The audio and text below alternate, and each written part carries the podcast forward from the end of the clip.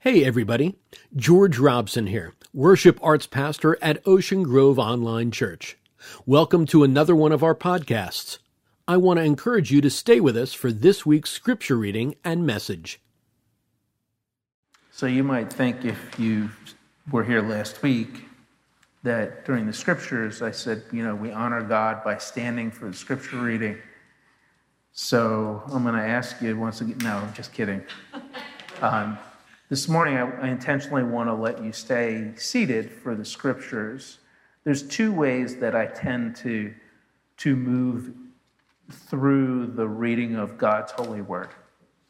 One is the more formal, please stand for the reading, and we'll read the scripture together, or I'll read it to you.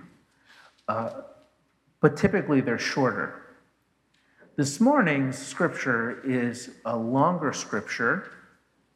Um, it's Genesis 24, verses 1 through 27. So if you want to open the Pew Bible to that, um, I'm not going to go through it step by step. So it'll actually be helpful for you to have it in front of you because then you can kind of see where I'm going and maybe read the verses that I'm not going to. Um, the choir was amazing this morning. Thank you Thank you. Um, doesn't Nancy play amazing? Like, I love it. Praise God, right? Praise God that we can have such amazing um, music that, that, that aids us in glorifying God in this place. Hallelujah. Amen, right? We also, I don't know if you can look up there. We got a couple people up there. They're like the techies. Um, they're making sure that the sound is good so you can hear it. They're making sure that the words are on the wall so you can see it. Um, they're amazing too, and they're such a critical part of what we do in worship especially we have an online audience. I don't know if you know that. You can watch online. They're making sure that the technology is carrying that um, in amazing ways, miraculous ways. So thank you so much, guys. Um, uh, John, in particular, is on this. Yes. John is, uh, is our slide guy today. So he's my dance partner because it's not like I'm going to read it straight through. He's going to try and figure out where I'm going and when I'm going, and then try and show you the verse that I'm on. So um, if anything isn't right, it's all my fault um, because he doesn't quite know exactly where I'm going this morning. Isn't that fun, John? Yeah. We're in a sermon series called Sacred Trusts, or Sacred Trust, and we talked about how wonderful this space is and how precious it is that we get to carry on as Christians a sacred trust, a sacred trust that lended so much to the vision of the, not only the sanctuary we're sitting in, but the, the three phases of building that went on and the incredible amount of, of energy and vision and Holy Spirit power and money that went into creating this space so that we could carry on this sacred trust that's been given to us. God has, God has given it to us. And I, I want to believe that God could, could speak to us or, or impact our lives without, in isolation, without people around. But so often, as in the Great Commission, we're called to go out and to share the good news of Jesus Christ. And we do that. We do that with our families. We do that with our friends. We do that with our neighbors. I want to suggest to you, and, and I don't want to get down on the church, but and I own it more than anybody because I'm a pastor here, the church is failing in its mission. We're not doing a good job. We're, we're, we're either presenting Jesus Christ in a way that isn't appealing to folks outside the church, judgmentalism, however, right? Or, or we're just not being invitational. One of the pastors I love to listen to talks about love. He, he talks about um, how, how, as Christians, we're called to love as we've been loved. And, and that's like loving unrelentlessly. It's loving in a way that, like, if you're at work or if you're in your community, like, people should just know you because of the incredible love you have for the people around you.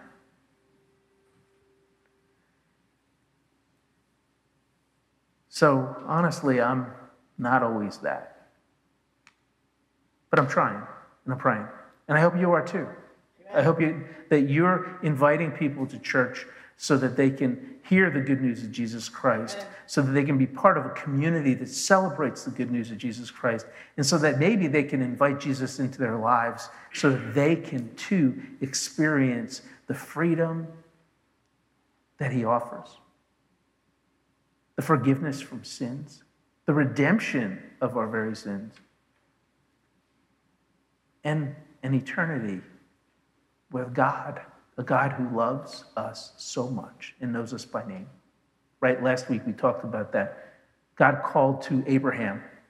He's calling to you. He knows your name, He knows my name. He knows, believe it or not, He knows us better than we know ourselves. Amen. So, so here we go. We're, we're in the sermon series, Sacred Trust. We're in week three. The first week, we talked about how God calls us sometimes to get outside of our comfort zones. What is it that, that you know, for A- Abram, this is Abraham before he became Abraham. His name was Abram. He was at his dad's house, enjoying family and friends and a place that became comfortable in his homeland. And all of a sudden, God says, Go. I have something better for you. And if you go, you'll be blessed. And we all get settled in our comfort spaces, right? We get comfortable with different things in different places. And God, sometimes that's where, right where God wants us. But other times, God's saying, no, no, no, no, no. The guy across the street who you wave to once in a while, that's comfortable, but go and talk to him and invite him to church. Pray that you have opportunities to talk to people about me in your workplace, in your community, in your club, in the women's auxiliary. You know, you name it. But go. Get outside of your comfort zone for me. That's what he said to Abram. Then, week two, last week, we talked about um, how God really challenged Abraham. Now, and if you weren't here, this, is, this was so powerful. God challenged Abraham, and I think he's challenging each one of us to think about what it is we might love more than God.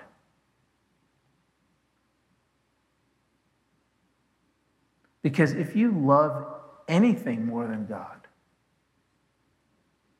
we need to put that on a metaphorical metaphorical altar and sacrifice it to God. There is no thing more important than God. And that was God's message to Abraham, I think, in that passage that we read last week. Not even your son, Abraham, is more important than me. Not your spouse, not your job, not your wealth, not your camels, not nothing. God's number one. This week, I want to share with you, we're going to talk a little bit about Isaac, his son, who God promised would bring forth the blessings. And, and God is going to bless Abraham and Abraham's descendants, as many as the stars in the sky and as many as the sands on the seashore. And the scripture reading this morning, starting in verse 24 talks a little bit about um, Abraham setting Isaac up. So, uh, when I was in my teens and 20s, um, I had ideas in my head about what it was that I needed and I needed some kind of social life. And I was a church kid. I grew up in the church. Um, but I, I, these, these ideas from the culture were penetrating what I thought about life and corrupting it. Maybe you've been there. Maybe when you were in your 20s or your teens, you were doing things that mm, you might not have been too proud of, but you thought was right or good at the time. And uh, they cloud your judgment. And I, I went through that period of time, um, and at about in, in 1995, so am I dating myself? I told you I was 74. So how old was I if I was 74 in 1985 or 1995? Um, I'm not 74, just kidding. Uh, I was finishing college and, and I was trying to stop drinking for a long time. And other things. But I finally, by God's grace, I was freed from that burden. But it took years of praying and trying to get to the point when I could. About a, a in, the, in that time period, I had a friend um, who was a drummer in a band. And the band was a pretty good band. They were gigging all over North Jersey and in Manhattan. And every once in a while, she was a friend from Seton Hall. I worked in the athletic department, so she was a friend from the athletic department. Every once in a while, she would invite us and a couple of people to come see them perform in the city. So we would go. And, um, and at one point, about a month after I had stopped drinking, she invited me to go with a couple of friends of hers, a couple from Seton Hall, where I was at, and, um, and a couple from the band to a concert. I hate concerts. I don't like crowds. I don't, uh, I like loud music, but like the kind of music I like. And this was not like my favorite artist. It wasn't like, you know, Milli Vanilli or something. So that was a joke too. You guys are, you'll, you'll get there. We'll get there together. Um, it was a Melissa Etheridge concert. Do you know Melissa Etheridge? So at that, at that point, I think she had like one hit that I knew, and, uh, and I went. I'm like, okay, fine, I'll go. So I went, and long story short, I ended up driving the, the front the lead singer, the singer in the band that she was drumming, I, I drove the girl home to the city where she lived so she didn't have to take the train. And in that car ride, we had this weird conversation. Now, picture this. I just stopped drinking, and I was in the midst of a whole parking lot at like the Byrne Arena or whatever it was called at that point with a bunch of people who were tailgating, drinking. And we went into this concert that I didn't want to be at, and my anxiety level was through the roof. And then I'm in the car with this girl that I really don't even know driving her home, and we end up in a conversation about God. Oh no, I hear you. How God, right? All God, this is divine stuff because I got, it was not like in my mind that I'm going to evangelize this girl or that I want to talk to her about God. It was like just a natural conversation that ended up where I was sharing with her one of my life verses. Because, see, I had just gone through about 10 years of what I thought was fun, but that was clouded thinking it was actually hell on earth. And through that time, I latched on to Luke 15 because I was the lost sheep. And I knew that God would come and get me because he's the good shepherd. And that was the conversation we had. I think Denise felt that she was far from God. And we were talking about the assurance of God. So, anyway, because I was such a good driver, she invited me back to have, she was going to cook me dinner. Wasn't that nice? Very old fashioned, right? City girl. So I agreed, and I went back and we started dating. And then I went to seminary a, uh, a while later, and she decided that it was worth going to seminary for me. I'm a, I'm a Jersey guy, so I was but, but everybody's got to live in California once, right? So I wanted to go to Pasadena, California to go to Fuller. So I got in, I was on my way, and she, uh, she felt that she was going to go to California too. So she got a job out there and got an apartment about an hour away from where I was in West Hollywood. And um, God was in that mix too, but this is a long story anyway, but so I'm not going to share that. But, uh, but the bottom line is, I kind of felt like if God is sending, if God, if she's going to leave everything, like the city she loves, the band she's in, she's got a job there, every, she's going to leave it all to go to California. I mean, I, I need to be, uh, if, she, if, if, uh, if this isn't going to work out, I need to be like honest with her. But I didn't know whether it was going to work out or not. You know how certain, certain people are like, I know God has the one for me? You've heard that before, right? I, I, I always believed that I, I was a pretty easygoing guy, right? I could get along with anybody. That's also a joke. But but I didn't know. I didn't know. How do you know? How do you know if it's the one? So I'm in California, Met Seminary, and the beach is my place. I grew up here. I grew up going to Manasquan and Belmar, Avon, you know, Asbury. Uh, that was a joke too. I intentionally skipped Ocean Grove. So we used to come here a lot too. Anyway, um, as a beach person, it's sacred. So I jumped a bus from Pasadena uh, to, uh, to Santa Monica because I was going to pray. I was going to pray for God to let me know whether this girl who, who opened our relationship with conversations about God was the right girl for me to spend the rest of my life with. So I got on a bus and it transferred in Midtown LA, and then I got down there. It took like two hours, and um, I didn't have a car. I left my car here, and I spent the day on the beach praying. And I was like, I don't know. have you ever been in those situations? I don't know if I should take this job. I don't know. I don't know what I should do with my kids. I don't know if this is the right thing to do. God, you know, God, tell me. Tell me whether or not. Have you ever been there?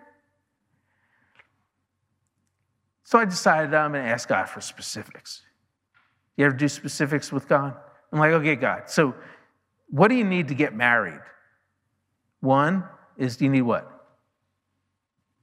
You can talk, it's okay. Shout from the back, Mike. What's one thing you need when you want to get married?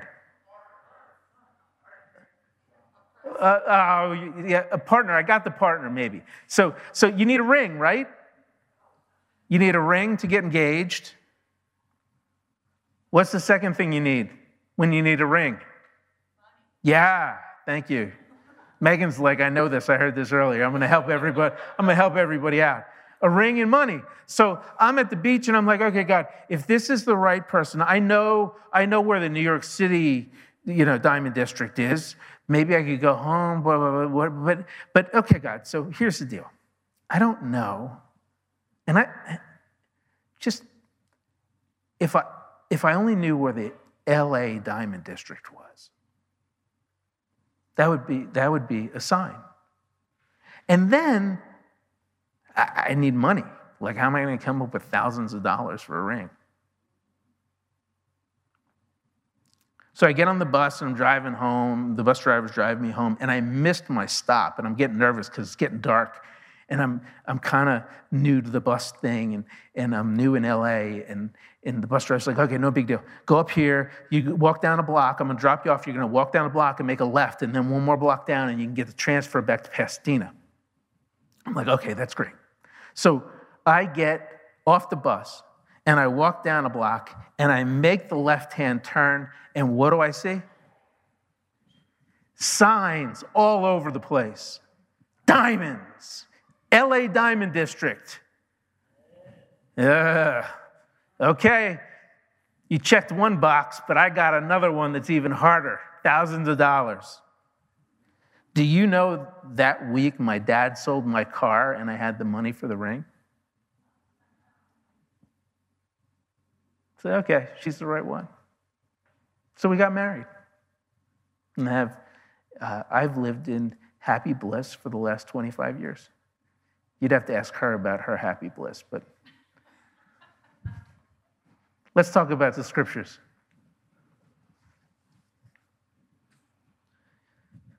Verse 1 Abraham was getting old, and the Lord blessed him in every way.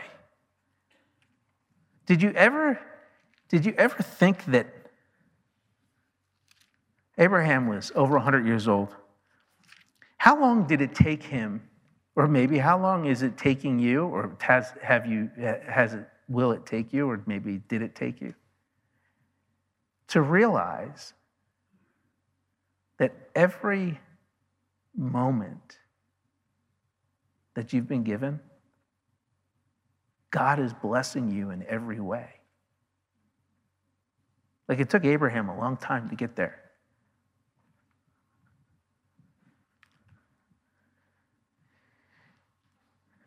He said to the chief servant in his household, the one in charge of all that he had, Last week we talked about skipping the story of Isaac, the sacrifice of Isaac, because we don't, we don't really understand the culture of the context. thousands of years ago. There's a lot of weird stuff going on that, that scholars have done a great job explaining, but the point that wasn't our point to, to explain it and exegete that text. And uh, exegete's a fancy word for read the Bible in context. So anyway, I paid a lot of money for that. Um, here's, here's another one of those, right? When, when we have a contract to sign or something, uh, an oath to swear, right? We do it either we, like you think of the courtroom, you put your hand on the Bible and I swear to tell the whole truth, right? Or a con- contractually, we'll have lawyers draw up contracts and we sign them, right? He said to the senior servant in his household, the one in charge of all that he had, Put your hand under my thigh. Put your hand under my thigh. I want you to swear to, by the Lord, the God of heaven and earth, that you will not get a wife for your son from the daughters of Canaan, the Canaanites, where they're at, among whom I'm living, and but go into my country and my own relatives and get a wife from my son Isaac. So there in one in, in one section of text, you have this weird thing like he's to put his hand under his thigh to make a to to make a covenant, right? Okay, that's kind of weird. We don't do that. You can tr- you can start like we can start a new trend if you wanted to, but then you also have the situation where he uh, like I would never want my daughter. It's just like taboo in my head. I wouldn't I wouldn't send my daughter up to my son, uh, up to my brother, so she could marry so she, she could marry her cousin. Like it's just weird. Like we don't understand it. So, so just uh, uh, to accent the idea that it's a long time ago and there are a lot of things going on that we might not understand fully. So the servant says, What if the woman is unwilling to come back with me to the land? Shall then I shall I take your son back to the country you came? And they, and they start to have clarifying questions. They're, they're engaged in a dialogue with each other, and they're clar- he, he's, the senior servant is trying to clarify with Abraham exactly what the parameters are. There's this conversation that's going on.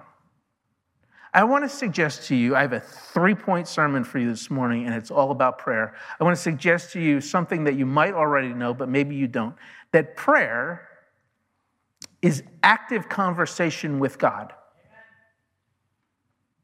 You can talk to God all day long about all kinds of stuff. Because believe it or not, whether you talk to God actively, He knows everything that's going on in your life. The prayer part is the blessing of the relationship. It's being with God, it's talk, talking to God, it's that, that intimacy. So I shared with you, Denise and I have been married 25 years, and it's just so nice to be with her, but it's also nice to talk to her.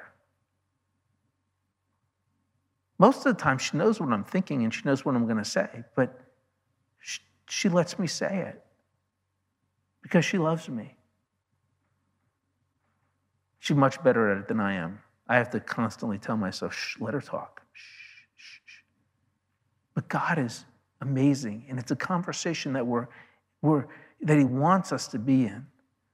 He talks to us.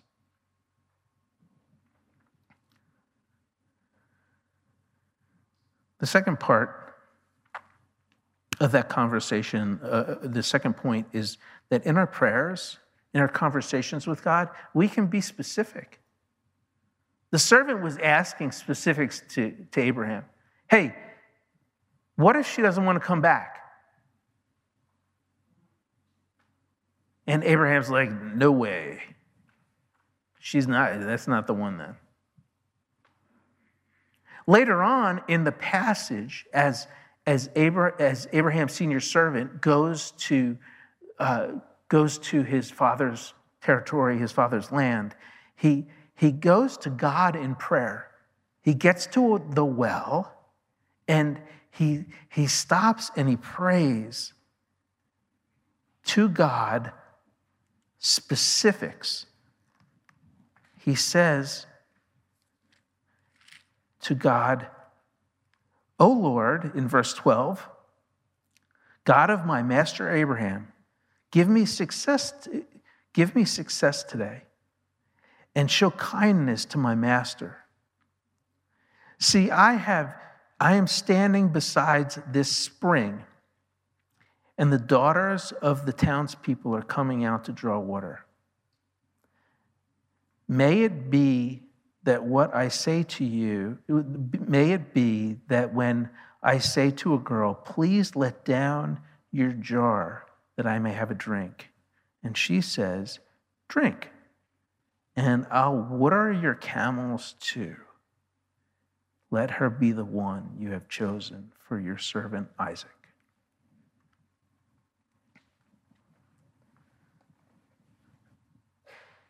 When I was thinking about a sermon title for today, I chose even the camels as the sermon title because I wanted you to remember that God answers our prayers in the specific. If you're unsure, you can go to God God, I don't know what's going on. I don't, I don't know what I, what I should do. I don't know how I should go in this, you know, this direction, that direction, turn right, turn left, what job I should take, who my friends should be, what I should have for dinner. And some of those are big decisions that we face and big prayers. Like, are you going to heal my loved one? What should I do when my kid's at college in different situations?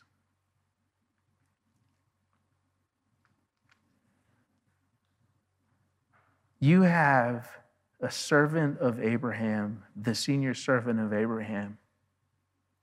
His name's not even mentioned in the Bible. That's how good God is. God knew Abraham by name. And he blessed him and he talked with him and he walked with him. And maybe this morning you're here feeling not quite like God knows you by name. Or maybe God, you're not important enough for God. But here's a guy in the Bible who comes to God and isn't even named and asks for a specific thing Hey, God, bunch of people coming out. Got to find somebody for Isaac. Have no idea who family members are or not, but uh, I promised Abraham I would do it. Um, so this is the best I can put out there for you, God. Uh, the one that comes and asks me for water or, or lets me have a drink from her water and then says, ah, eh, eh, okay, well, that's good enough. But then, then let, just to make sure, God, I'm going to tack on this little, even the camels thing. I want you to answer this prayer not so, eh, it could be, you know, one of 10 people, two of 20 people. I, it needs to be specific. And you know, his name's not even mentioned in the Bible, and God answered his prayer perfectly. So if you're here this morning and you, you're not quite, I don't know, I don't know if God really loves me or God knows me. He does. And He will answer your prayers if you're willing to have a conversation and get specific. The last thing that I want to impress upon you or kind of challenge you with is um, is the fact do, do, you know this? I don't know, maybe you do, maybe you don't. If you don't, you can read past Genesis 24 and read coming into next week. We're going to talk, next week we're going to talk about towards the end of, um, well, middle of Jacob's life. We're talking about the God, the Father, the God of Abraham, Isaac, and Jacob. So next week we're going to talk about Jacob. This week is Isaac. I want you to read, if you can, a little bit about Rebecca. Because Rebecca is the woman that comes out to the well and says, Hey, here's, some, here's a drink, and I'll take care of your, your, your camels too. Rebecca, hmm, she's a little sketchy. Do you know what I mean by that? She's a little conniver sometimes. She kind of helps Jacob like steal a you know birthright, get away. Like like there's there's a little bit of she's not perfect. I guess is my point. Well, at least from my vantage point, when I read it in the scripture, she's not perfect. But do you know that from God's vantage point, she was the one to bring Jacob into the world, who was the one who became Israel, who this sacred trust we've been given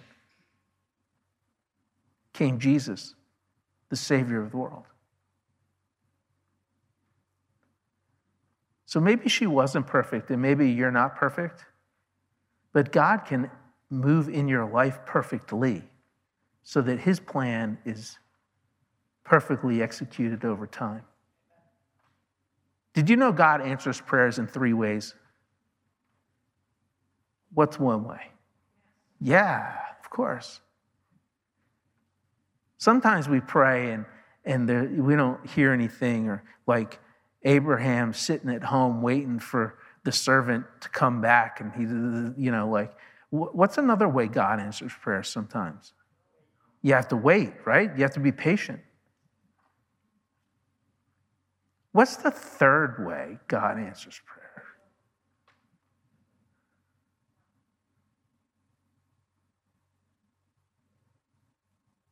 It's not no. God is always loving us and affirming us.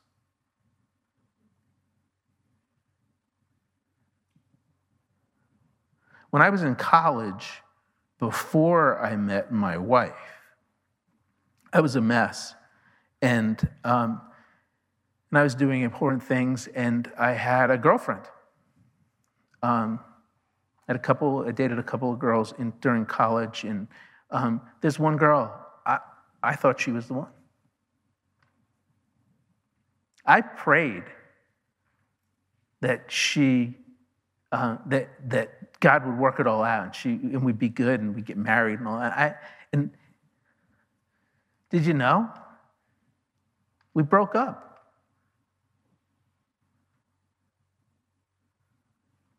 Did God say no to me? I, I, didn't, I didn't hear no. I mean, kind of I did, but but God answers prayers yes. Be patient.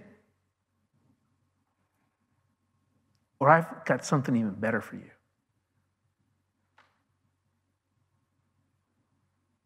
If you're praying and you're not getting the answer that you want, do you trust God enough to know that coming down the road is something even better? Maybe you prayed for be in a job. I want this job. I want this job. I want this job. And you didn't get it. But all of a sudden now you're in something that you're loving.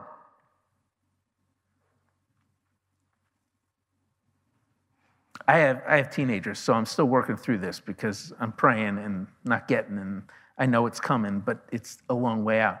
Maybe you're in the midst of that in your life. You know, we have we we live in the midst of a society. There's there's two things um, that you really should know as Christians. One is a scary and sad statistic. Do you know what one of the top 10 websites visited in America is? Pornhub. Pornhub. Am I allowed to say that in this place? That's scary when it's one of the 10 most visited sites. You know, the other thing, the other really hard thing for us as Christians to acknowledge is that our young people, and maybe you did too when you were in your teens, our young people are high school students or elementary school students, they're wrestling with drugs and alcohol at earlier and earlier ages, but they're also, they're also wrestling in a way that maybe you didn't about their sexual identity. And we need to be able to talk about that and be able to talk with them about that in ways that are loving and not judgmental. And it's tough. It's tough. And when we're praying for them, we should be. We should be praying for all kinds of addictions in America and people who are addicted because addiction is a terrible, terrible disease to, to wrestle with and to break. And the only real way to break it is to admit that God is God and God has to do it. But we also need to be praying for our young people so that they know that they have a God who loves them and a God who will sacrifice for them and a God who is personal with them and a God who will answer their prayers. And sometimes prayers take a while to be answered, and other times God is answering them, telling them they got some, God has something even better for them, and it's coming.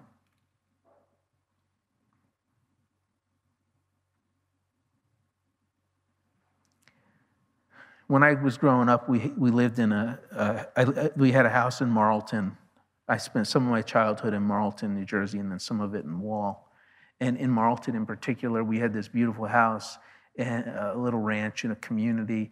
And, um, and my friends had this too. I don't know, it was weird back in the 70s. Um, you had a room in the house. Like we, you'd come in the front door, which is odd anyway. You always went in the garage door, but you, you came in the front door, and there was this room in the house on the left. and nobody ever used it. It was like the sacred room. There were people in my community that actually had like plastic covering their like couches and chairs and stuff for the, in this room. Do you have one of those? Maybe you have one. But it's, it was the living room, right? Uh, well, I guess it wasn't called, well, yeah, I guess it was the formal living room, right? It was for the special people who were formal that were going to come over that never came over, right? But nobody was allowed in there. You, you were either in the den, yeah, we had a formal living, a dining room too. Do you have a dining room, right? Um, we had, I, I, right now, we had a dining room in our house, and when COVID hit, we got rid of the formal dining room because it was a waste of space. We never had anybody over that we got all formal with. Like I didn't put a tie and a jacket on and, you know, wear, have my pipe and my wife got her dress on. And we just never did that. So, so we got rid of that and we turned it into a workout room because we weren't allowed to go to the gym anymore because COVID. Anyway, long story short, I grew up in a house where we had a dining room, a formal dining room, when the special people came over. But you know who the most special people were in our lives? Can you guess? I'm sure you can guess. The most special people in our lives were the ones that came into our kitchen and sat at our old oak round table and played with us in the den.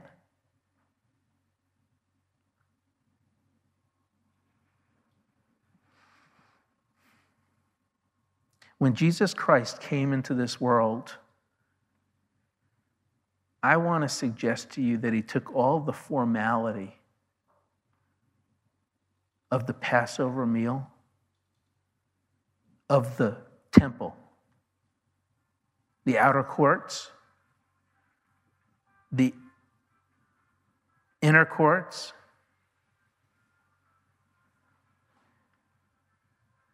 the inner sanctuary, all that, he tore apart. Because he was in the midst of creating a world where you and I, we can come as we are and sit at God's kitchen table. We're family. As messy as it might be, we're invited in to the kitchen. So this morning we're going to go through a, a, formal liturgy, a traditional liturgy. It's World Communion Sunday. So we have Christians all over the world celebrating with us, some of which are, will be using the same exact words that we use as we celebrate what Christ has done for us. The first part that I want to engage with you on you're going to have to open your hymnal for because I don't think John has slides for this. I think it's on page eight.